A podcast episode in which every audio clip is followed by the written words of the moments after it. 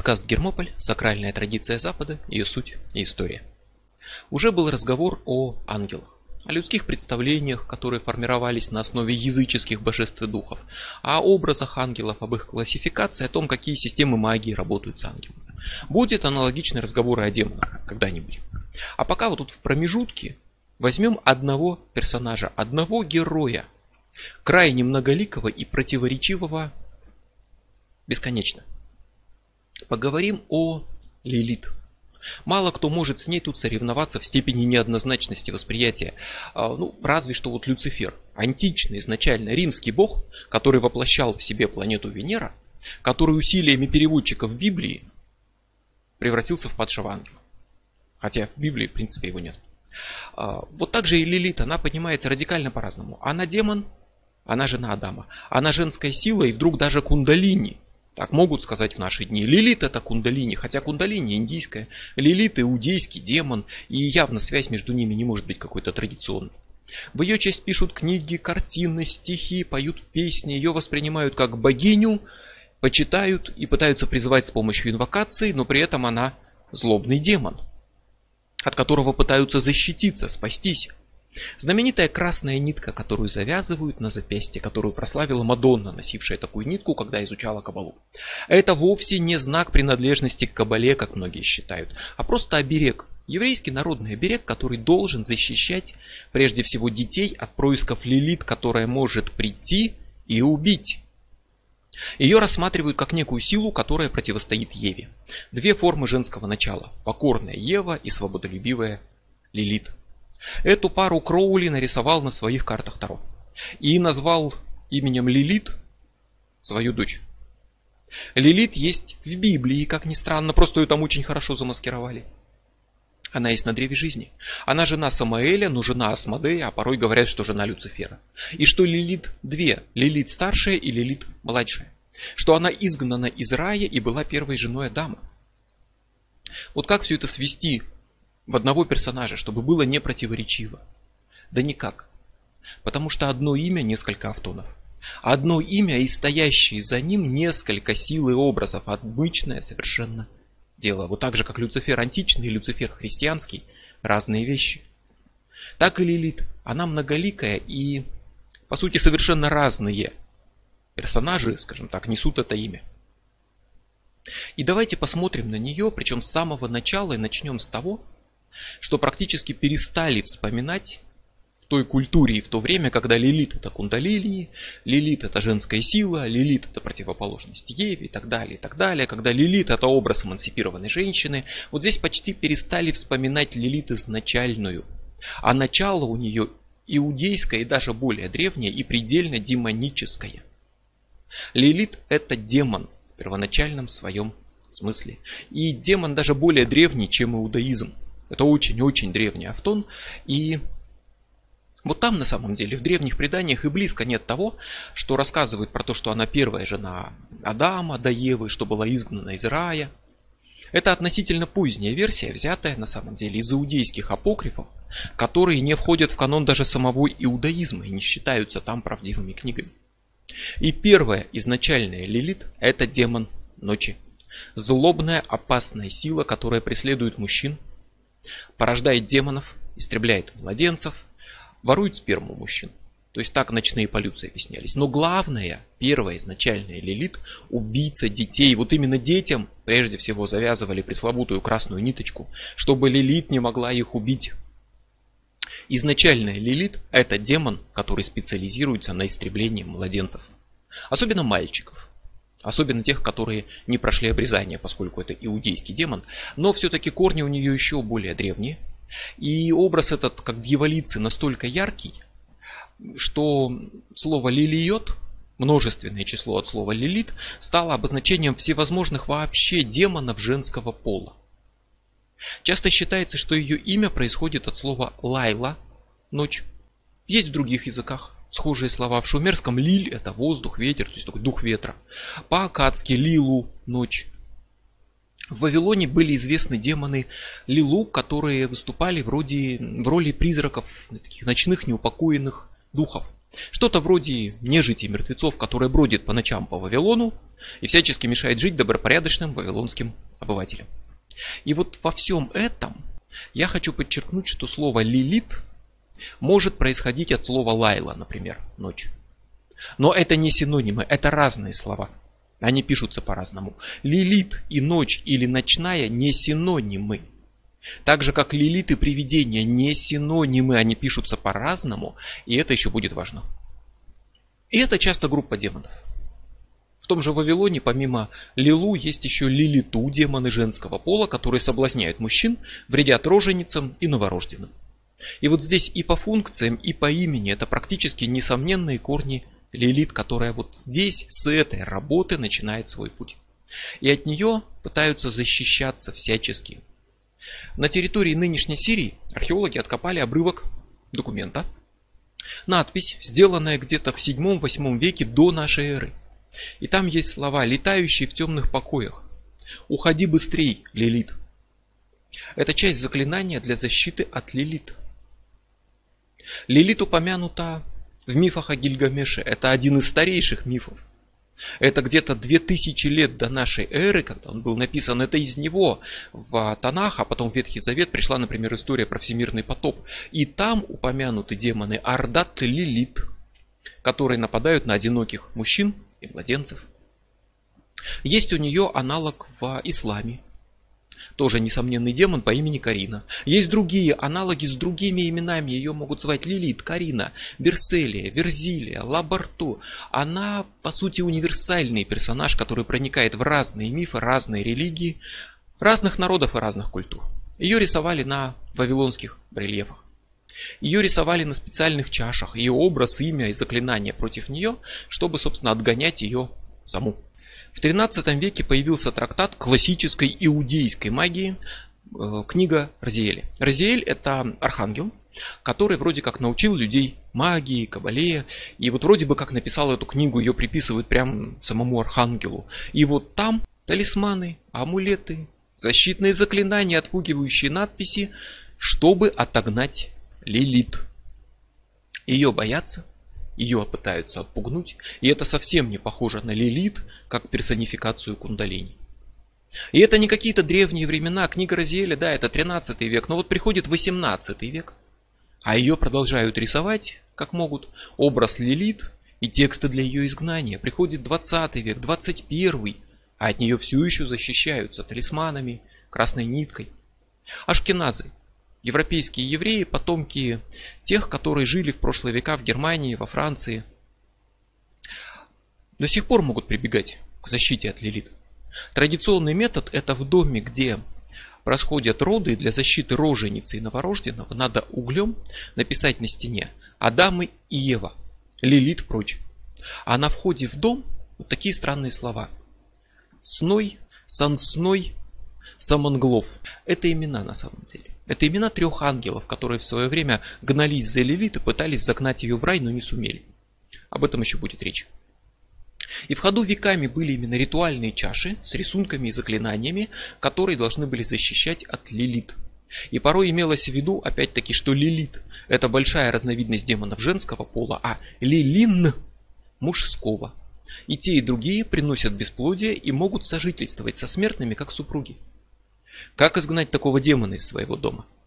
Развестись.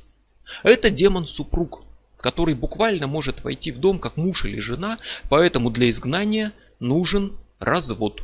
Специальный ритуал экзорцизма, стилизованный под расторжение брака. Тексты для таких заклинаний тоже писались на чашах. Известна чаша с полным текстом, где написано: «Ты, Лилит, муж Лили и жена Лилит, ведьма и похитительница, покоритесь решению о разводе Иисуса бен Перахьи.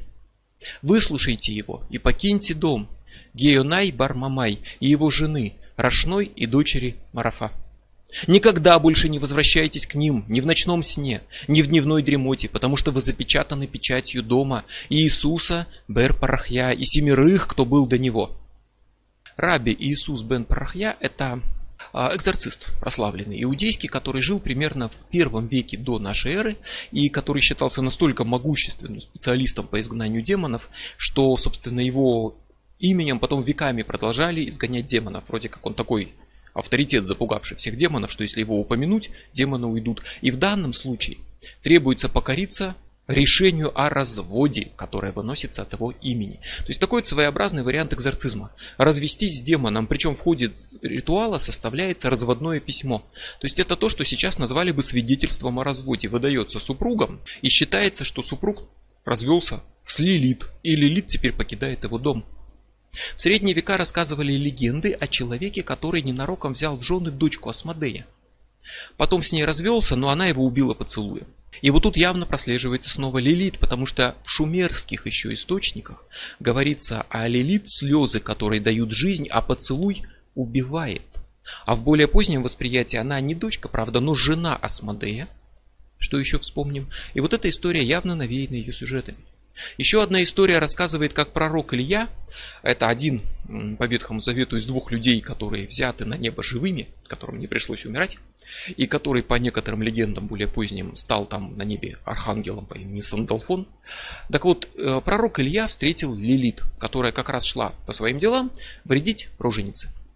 Остановил ее, помешал, заставил признаться, собственно, что ей может повредить, заставил рассказать, что она и все ее прислужники теряют силы при виде ее собственного имени. Причем любого имени, а имен много. Лилит, Авикар, Хакаш, Кефидо, Шатриха и даже Кали. Это все имена Лилит, и она не повредит тому, кто носит талисман с ее собственным именем. Но и имя Илья стало защитой от Лилит, потому что пророк Илья остановил Лилит. Все эти имена защищают от Лилит, само имя Лилит защищает от Лилит, так же как красный цвет защищает от Лилит, потому что она призналась пророку, что она боится красного цвета. Поэтому и носят красную нитку, потому что Лилит боится красного цвета. Используются для защиты от нее изречения вроде просто «прочь, Лилит» или что-то более такое продвинутое, например, стих из псалмов, там со словами «не спит, не дремлет страж Израилев». То есть страж Израилев, тот, кто будет стоять на страже, без сна и защищать от Лилит. И этот стих записывают как талисман и носят с собой. Или хранят дома. А когда кто-то собирается рожать, дома, как раньше было принято, в изголовье постели роженицы кладут такой стих записанный, чтобы Лилит не могла пробраться и повредить ей и ее детям, потому что роженицы и новорожденные – любимые жертвы Лилит. Считается, что обрезание мальчика делает его для Лилит недосягаемым.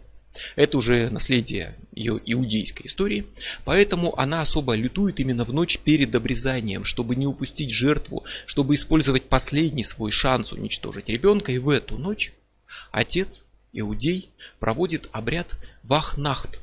То есть он всю ночь читает над ребенком защитные тексты и в промежутках изучает Тору, чтобы создать атмосферу святости и чтобы демон Лилит не мог прорваться в дом и повредить его сыну. И вот это все, ну, как бы намекает, что от Лилит изначально тысячелетиями не ждали ничего хорошего.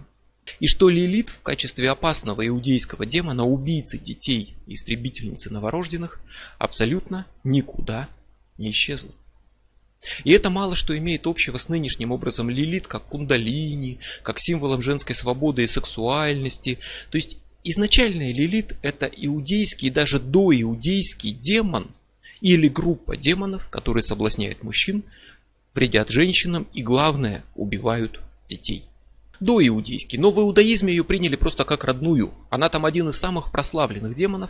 И об иудейском демоне Лилит мы можем судить с уверенностью. У нас мало что осталось от э, древнего Вавилона или от шумерских каких-то поверий, но вот о иудейской Лилит мы можем судить с уверенностью. Эта Лилит живет в ночи, обитает в местах запустения и разрухи. И мужчинам не стоит ночевать в таких местах, где все в запустении, в упадке, потому что, ночуя там в одиночестве, мужчина может стать жертвой нападения Лилит. Попал в какие-то руины — бойся Лилит. И вот это Лилит есть в Библии. Если взять тексты ветхозаветные и посмотреть их не в переводе, а на иврите. И вот берем книгу Исаии. И там сам Исаия описывает некие запустения и упадок и пишет: «Зарастут дворцы ее колючими растениями, крапивою и репейником твердыни ее. И будет она жилищем шакалов, пристанищем страусов. И звери пустыни будут встречаться с дикими кошками, и лешие будут перекликаться один с другим. Там будет отдыхать ночное привидение и находить себе покой. Понятно, что это перевод на русский язык, потому что в иудейском тексте точно не мог встретиться русский леший. Понятно, что это прихоть переводчиков, которые делали синодальный перевод и стремились скорее к понятности текста широким массам, а не к точности лингвистики. Там упомянуто помимо лешего, что у тушканчиков есть копыта, что Иисус повешен на дереве и что ангелы играют на гуслях, например. Чтобы не объяснять, что там за инструмент упомянут, просто написали гусли. И вот таким образом переводчики много что меняют. И если взять этот текст, написанный на иврите, и посмотреть то место, которое переведено как «ночное привидение», там четко, прямо, справа налево написано «Лилит». И Лилит — это именно Лилит, это имя демона, и для иудаизма, а это изначально иудейский текст, она совершенно привычна. И описывает Исаия как раз-таки те самые места запустения, в которых мужчина не должен оставаться, и где он может подвергнуться нападению Лилит. И описывая такое место, он упоминает Лилит, все в принципе сходится идеально. Но когда Танах, вот эти изначальные иудейские тексты, стали Ветхим Заветом, частью Библии, как-то это стало нехорошо. Но что делает иудейский демон в тексте уже христианской Библии? Непорядок. И переводчики постарались, очень постарались, чтобы чем угодно, но заменить имя Лилит, чтобы ее там не было. Много веков назад это было сделано. И в первом переводе Ветхого Завета на греческий это место уже подправлено. Имя Лилит убрали и вписали вместо нее Она Кентавр. А это гибрид человека и осла, мифологическое существо. Кентавр — человек-конь, а здесь человек-осел. Очень вольное обращение с источником на самом деле, и в принципе это дело обычное. Даже в знаменитом, например, в начале было слово, все знают, что слово, но там в оригинале написано логос. А логос значит не только слово, у него штук тридцать значений по словарю. И как-то обычно не принято делать сноски с комментариями, что вот это слово, оно может значить то, то и это, что логос может означать слово, а может причина и так далее. И если логос мы принимаем как причина, то там написано вначале была причина, причина была Бога, и Бог был причиной всего. Так не принято. Написано слово, ну и слово. И все в порядке. Точно так же в одиннадцатом стихе, вот там же у Исаии упомянуты пеликаны. А в церковнославянском переводе на русский их просто выкинули, их там просто нет. А когда-то был такой прославленный комментарий к Библии, комментарий Лопухина, вышел в первые годы двадцатого века, и там объясняется, что в оригинале написано пеликан, но под пеликаном подразумевается любая водная птица, и поэтому, хотя написано пеликан, читать надо сова, хотя сова даже не водная птица. И вот таким образом многие слова, они радикально меняются, и Лилит в иудейском тексте книги Исаия вполне закономерно присутствует. Раз он пишет о заброшенных местах, а в заброшенных местах как раз Лилит и обитает. Но постарались переводчики, и в греческом она стала анакентавром, переводом, персонажем языческим из античной мифологии. И вроде как теперь Библия говорит, что есть такие существа. Но этим дело не ограничилось. Вульгата — перевод Библии на латынь, Библия Вульгата. Там Лилит перевели как Ламия. Иудейского демона убрали, но почему-то никого не смутило, что в результате стало в Библии написано от имени еврейского пророка, что существует Ламия. Она стала персонажем Библии. А Ламия — это дочь Посейдона, одна из очередных любовниц Зевса, которую Гера обратила в змею. Ламия не способна закрыть глаза. Уснуть она может только если вырвет глаза себе на ночь, а утром запихнет обратно. Поэтому по большей части она не спит, бродит по миру, всегда не выспавшаяся, поэтому она всегда злая, поэтому она сеет зло, нападает на людей. И позже в Европе Ламией стали называть просто такой образ змея с головой и грудью женщины. Вот так же, как рисовали на самом деле демона-искусителя, как змея с ликом женщины. И вот эта Ламия, змей-женщина, по ночам нападает на детей, что сходится с функциями Лилит. И имя Лилит заменили на имя Ламия. Персонажа иудейской мифологии поменяли на персонажа греческой. А потом в синодальном переводе снова имя Лилит заменили на ночное привидение. А в современных переводах часто пишут, например, ночная птица или даже ночные звери вместо Лилит. Хотя надо признать, что в новых переводах, вот именно более праведных с точки зрения лингвистики, Можно встретить ситуацию, когда действительно делаются сноски и поясняются слова и термины. И кое-где даже можно встретить, что объясняется, что в оригинале написано имя иудейского демона Лилит. Далее. Таргум. Таргум — это переводы иудейских текстов Танаха, Торы на арамейский язык. Можно даже сказать в каком-то смысле пересказы, потому что переводы тоже не лингвистические, далеко очень вольные. Их несколько вариантов, и один из них Таргум Шени пересказывает и вольно очень трактует книгу Эсфири. С большими дополнениями, с приведением дополнительных сказаний, легенд, которых нет в оригинальном тексте, и там описано, как царь Соломон встретил царицу Савскую, и она носила длинные одежды, скрывала свои ноги, прятала свою внешность и была прекрасной, и Соломон хотел полюбоваться ножками царицы, а она никак не показывала. Соломон, как самый хитрый царь на свете, создал комнату с зеркальным полом, которая выглядела как будто бы залитая водой. Он заманил туда Савскую, она шагнула, и ей показалось, что это вода, потому что она увидела отражение в полу. И чтобы не намочить юбку, она ее подняла, и Соломон увидел ее ноги, и они были сплошь покрыты густыми волосами, как у обезьяны. Потому что волосы — это часть символики демонического. Очень часто, не всегда, но очень часто. И Лилит в одном из ее образов — это женщина, покрытая полностью по всему телу волосами, как обезьяна. И вот по версии вот этой книги Таргум, царица Савская и есть никто иная, как сама Лилит во плоти, а злодей Навуходоносор — ее сын. И Лилит вот здесь уже не связана, в принципе, особо со своими изначальными корнями детоубийцы или с иудейскими текстами. Она начинает такое фольклорное турне, как еврейский демон, да, но уже очень далеко уходит от оригинальных мифов и текстов. Она соблазняет спящих в одиночестве мужчин.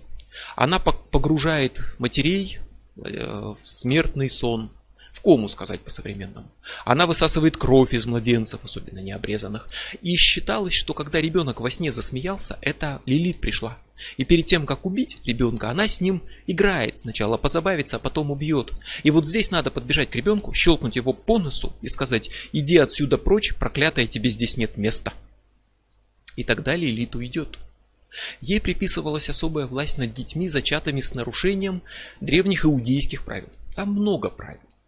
Там сотни заповедей, на самом деле, в законе Моисея, далеко не десять. И правила есть на все, даже на то, как зачать ребенка.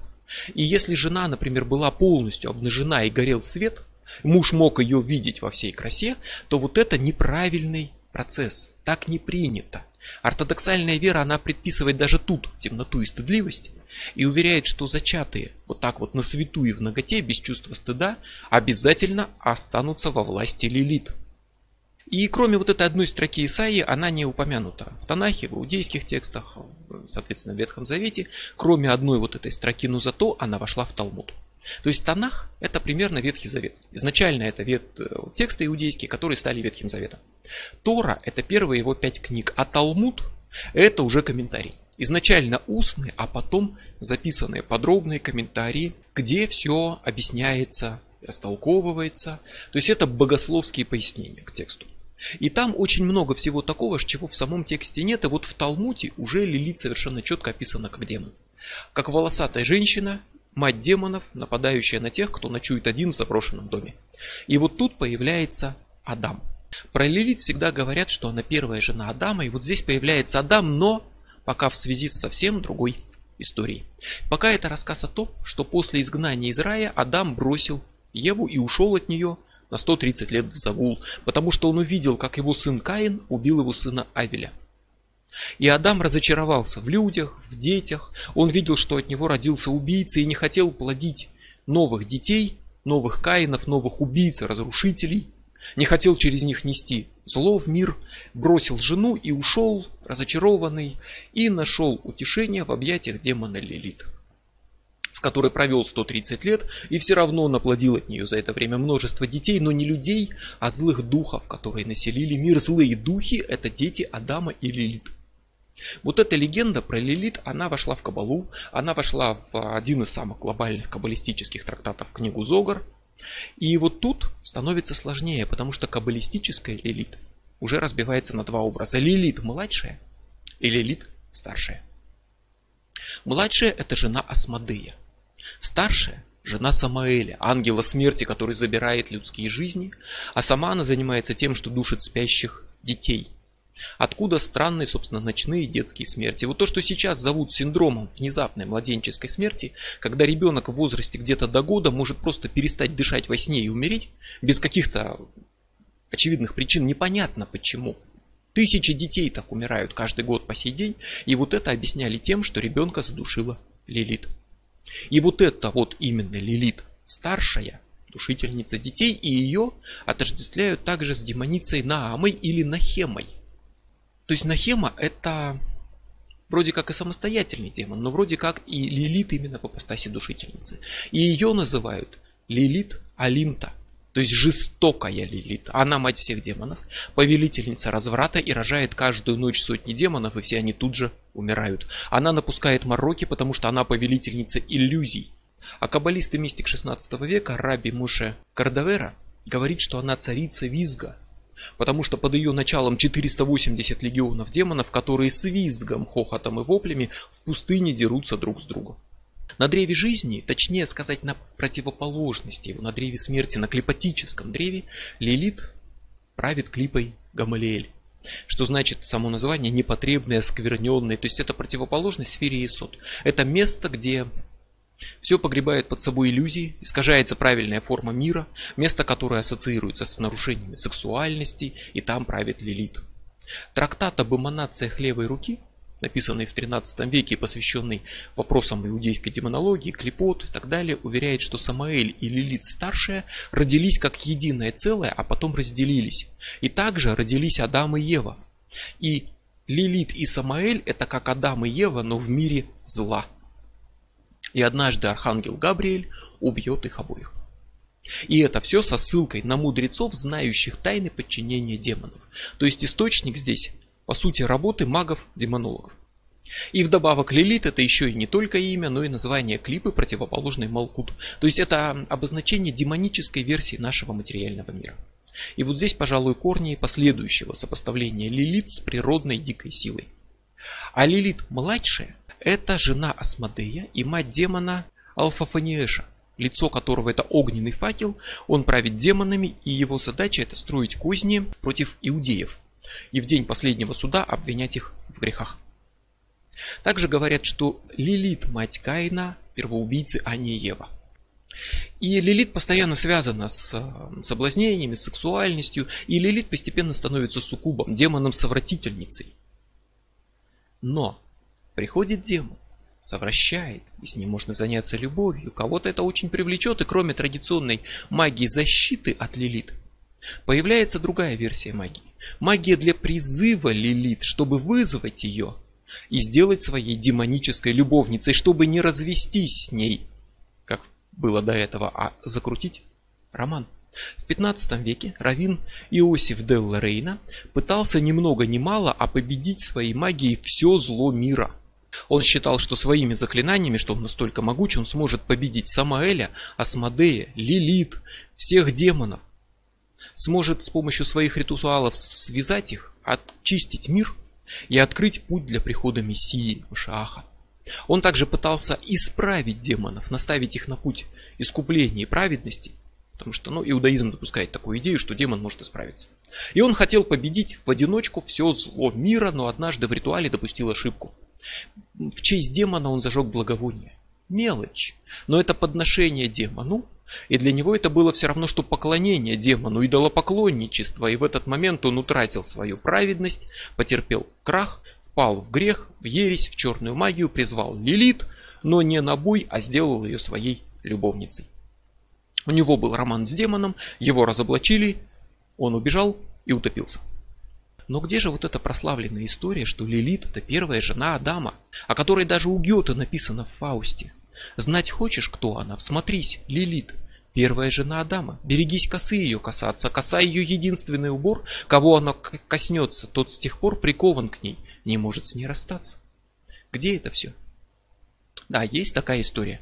Но она далеко не с самого начала истории Лилит появляется. И порой считается, что вот эта история, что Лилит первая жена Адама, это и есть изначальная история Лилит. Но это не так. Эта история появляется в книге «Алфавит Бен Сиры» или «Алфавит Сиракида». Это анонимная книга, которая написана в средневековье, где-то в восьмой-одиннадцатый век, очень примерно. Она известна, она служит источником и сборником преданий и легенд. Это не часть религиозного канона, она не относится к числу признанных религиозных книг, в которые предлагается верующему веровать. Это одна из сфарим хинацим, внешних книг, нерелигиозных, неканонических. Просто сочинение на религиозную и мифологическую тему, сборники преданий, а не священные книги. И вот в этом как раз алфавите Бен Сиры и записана история про Лилит как жену Адама. Самое популярное, но относительно позднее, это уже Лилит из преданий, а не из религии. И в одной из историй этой книги Навуходоносор, царь, дает задание самому Бен Сире, вроде как автору книги. Нужно создать амулет, который будет защищать детей от смерти. Тот выполняет задание и рисует на амулете Лилит. Царь спрашивает, а что это вообще такое? И тогда Бен Сира рассказывает историю про Лилит. И вот уже в этом рассказе Лилит первая жена Адама. И она сотворена ему как равная, мужчина и женщина. Ян и Инь, два равнозначных, абсолютно равноценных, полноценных начала. Это иудейская история. И женщине положено подчиняться мужчине. Лилит же как равная Адаму подчиняться не хочет, они равны. Мало того, она проявляет сексуальность и неподобающую с позиции ортодоксального иудаизма склонность проявлять активность в постели и брать на себя инициативу. Если говорить точно, проблема в том, что каждый из них, и Адам, и Ева, хотел быть сверху во время секса. То есть там буквально написано. Он сказал, я буду лежать сверху, а ты снизу. Она сказала, нет, я буду лежать сверху, потому что мы равны и оба созданы из земли. Он сказал, такому не бывать, поэтому я лягу сверху. И тут видят иногда такую некую метафору, мол, лягу сверху, это вроде как буду хозяином в доме, но это вполне буквально. Это именно то, чем кажется. Это спор о выборе позы в постели. И вот так слово за слово, я сверху, нет, я сверху, все кончается ссорой. И тут обычно считается, что Лилит изгнали из рая, но в оригинале легенды, в алфавите, она сама произносит тайное имя Бога. А имя Бога никому не ведомо. Оно записывается буквами Йод, Ха, Вав, Ха, читается как Яхве или Иегова, но это просто версия чтения букв. И действительно никто не знает, как эти буквы читаются на самом деле, потому что это была устная традиция, которая передавалась от одного иудейского первосвященника к другому, потом римляне его убили, и с тех пор никто не знает, как это надо читать на самом деле. Но в иудаизме считается, что настоящее чтение вот этого имени крайне могущественно. Оно творит чудеса и даже может уничтожить весь мир, и даже... Было такое поверье, что Иисус как-то прознал про это имя, как оно произносится, и использовал именно его, чтобы творить свои чудеса, ходить по воде, оживлять мертвых. И вот это имя знала Лилит, она произнесла его, обрела магическую силу, поднялась в воздух и улетела. Ее не изгнали, она сбежала из рая, сама добровольно отказалась от рая. И Адам пожаловался Богу, и тот послал за ней трех ангелов, которых как раз и звали Сеной, Сансеной и Самангелов. Вот чтобы они поймали Лилит и вернули ее в рай. Вот эти имена и пишут на входе в дом роженицы для защиты, потому что эти ангелы ее враги. Но ангелы совладать с ней не сумели и провалили миссию, потому что Лилит подстраховалась. По дороге она успела переспать со случайным демоном, осквернила себя, изменила мужу. И далее она использовала одно из правил Торы. Не может первый ее муж отпустить ее, а опять взять себе жену после того, как она осквернена, ибо сие есть мерзость перед Господом. А она осквернена, она изменила мужу, и взять ее обратно в жены уже нельзя. Она повернула закон себе на пользу. В результате на берегу Красного моря были проведены переговоры, и было решено следующее. Лилит останется на свободе, в рай ей возвращаться к мужу не обязательно. Но в качестве кары она будет каждую ночь рожать сто детей, сто демонов, и они будут умирать в наказании ей. И отныне она демон, который губит младенцев. И в отместку за то, что ее собственные дети умирают, а главное, в месть Еве из ревности. Адам остался с Евой. И вот теперь пускай умирают дети Евы. И над мальчиками ее власть длится восемь дней до обрезания, а над девочками двадцать. Но она пощадит любого, кто защищен амулетами с именами этих ангелов, с ее именем, с рисунком, который ее страшит. Она, у нее такая внешность, что и самой страшно. И, собственно, она боится красного цвета. Позже добавляли, что Лилит так любит убивать чужих детей, что если она не находит младенца, чтобы его убить, то рожает своего, чтобы убить его, и убивает собственных детей, потому что так любит, что не может остановиться. Эта история изложена в алфавите, но она не придумана именно специально, эксклюзивно для алфавита. Это скорее продолжение легенды, известной на арамейском. Века так примерно с четвертого. Там не Лилит, а некий демон Сидерос. Но суть та же самая. Он убивает детей, его преследуют до берега Красного моря, три ангела и так далее. Имя другое. История та же самая. В алфавите эта легенда становится частью рассказов о Лилит, а вообще это Сисиниева легенда, которая в разных вариантах известна много где, рассказ о том, как кто-то противостоит демону, убивающему детей. Она крайне распространена. Есть версии сирийские, византийские, греческие, армянские, арабские, эфиопские, славянские. И по сути Лилит это разновидность вот этой легенды. Это очень древний сюжет, просто до Бен Сиры, до алфавита. Именно Лилит в этой легенде не фигурировал. И сам этот алфавит, он не каноническая книга, но сюжет вот этот про Лилит стал классикой и вошел снова в тот же Зогар. И там написано: «Иди и смотри, вот женщина, дух всех духов, и имя ей Лилит. И она была сначала с Адамом, и в час, когда Адам был создан, и тело его стало завершенным, тысячи духов с левой стороны прилепились к этому телу, пока Святейший, да будет он благословлен, не закричал на них и не прогнал их. После этого Святейший, да будет он благословлен, разделил Адама на два и сделал женщину, и он привел ее к Адаму в совершенстве, как невесту, укрытую завесой. Когда Лилит увидела это, она улетела, и в морских городах она и все еще пытается навредить сынам мира». И вот здесь, пожалуй, уже можно смело провести границу между двумя разными образами, двумя ипостасями, двумя разными автонами, двумя Лилит. Лилит Олимта, она же Нахема, она же жестокая Лилит-демон, который душит детей. И Лилит нового образца, мятежная женская сила, буйная, страстная, которая не желала подчиняться мужчинам настолько, что сбежала из рая. Вот это можно сказать, если та Лилит жестокая, то это можно сказать Лилит свободная. Это основа ее современного восприятия, не иудейского, а вот именно западного, эзотерического. После бегства Бог создал для Адама новую жену Еву. В отличие от Лилит, она не создана как равная из той же глины. Она покорна и послушна. И это классическая пара противоставления Лилит и Евы, как двух первоначал. То есть почитайте стихотворение «Лилит». Анес Зарифьян автор. Там в доступной и легкомысленной весьма форме, но блистательно раскрыта суть противостав... вот этого противопоставления. Лилит – свободная женская сила, лишенная покорности. Ева – покорная, живущая за мужем, женская сила, не назвать даже это сила, женское начало, лишенная всяческой активности. Вот там это стихотворение, оно рассказывает историю про Лилит, про Адама и заканчивается словами: «Ах, Лилит, Лилит, Лилит, где-то там огонь горит, и звенит твой смех, и слышатся напевы. Ах, Лилит, Лилит, Лилит, отчего душа болит, ты прости меня, Лилит. Где ужин, Ева?» То есть Лилит – это что-то такое возвышенное, недосягаемое.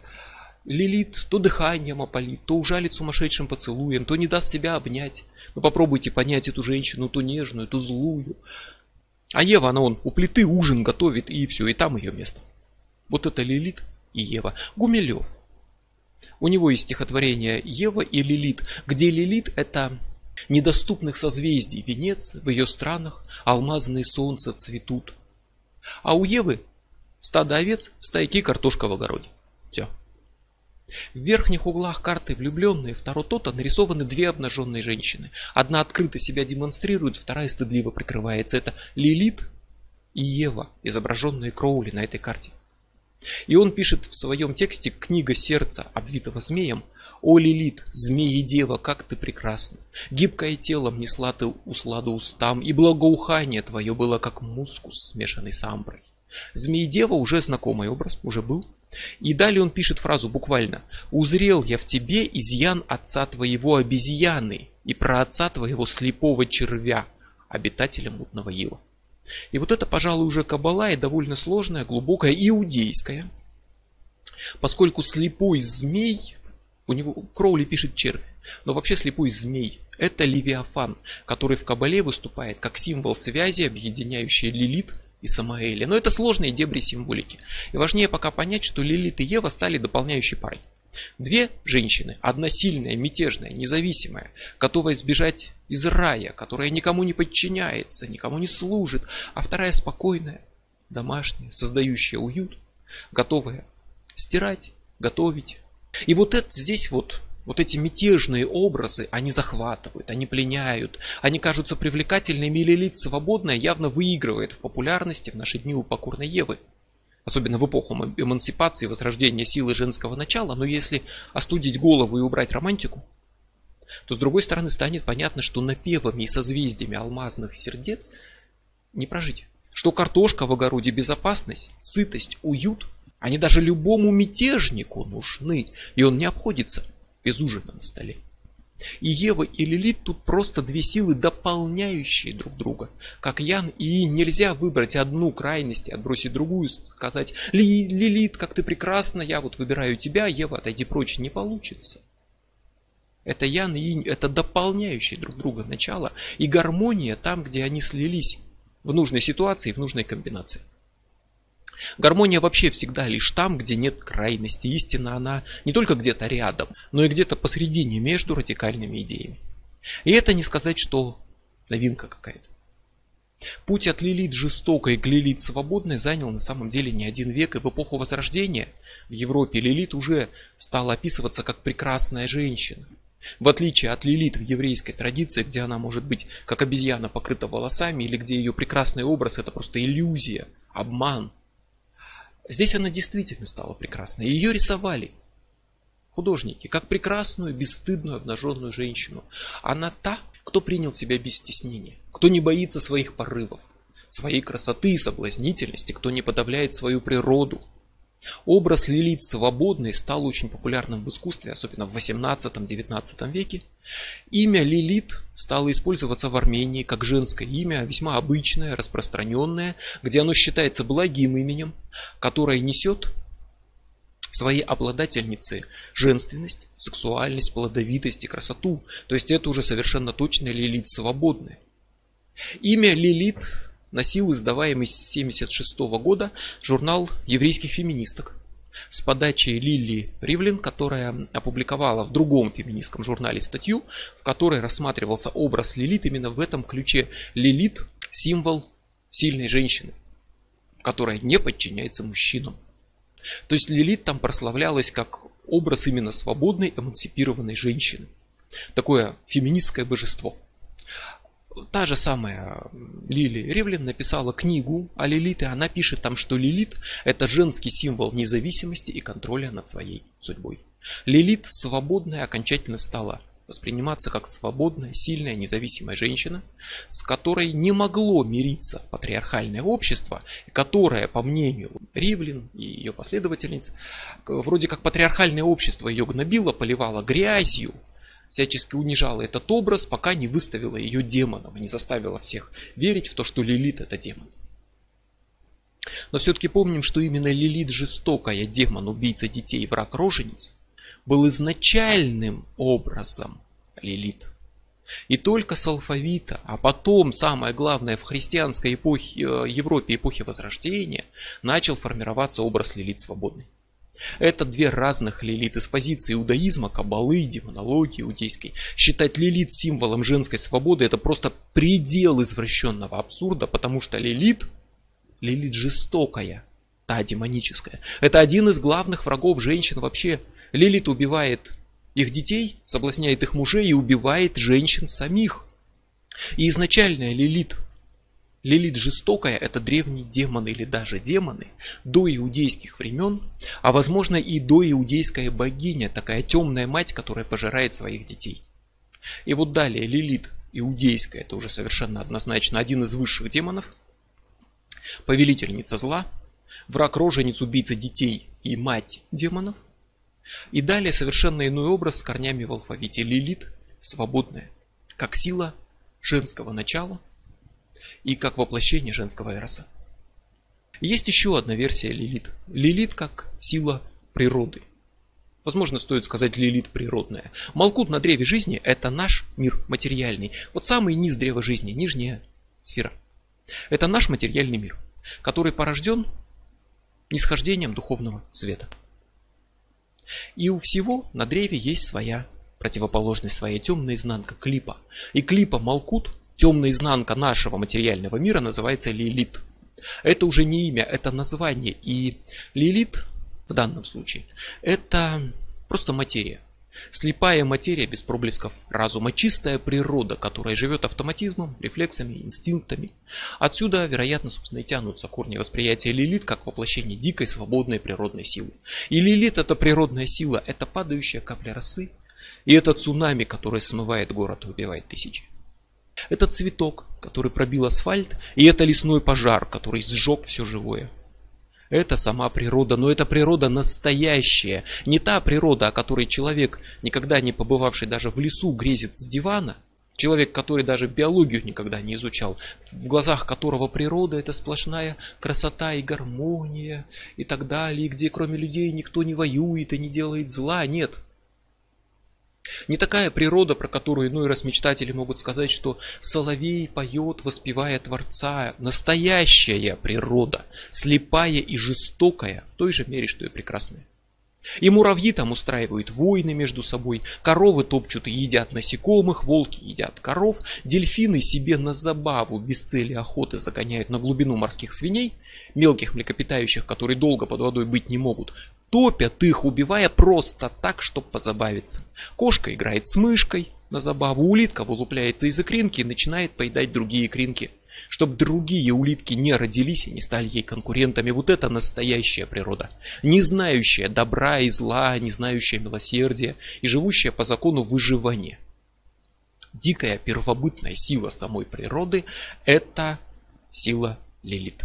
Но не Лилит как богиня или демона, а Лилит как клипы, темные изнанки нашего материального мира. И дальше появляется множество мелких брызг, где Лилит сочли и богини, и персонификации кундалини, и ее образ продолжает ветвиться в наши дни, порождая все новые и новые версии, мнения. Но это разные Лилит, это не один персонаж. И даже если сосредоточиться на двух главных версиях, Лилит жестокой, как в злобном демоне, и Лилит свободной, как символе женской силы, то это уже два разных автона с одним именем, что бывает не так уж и редко.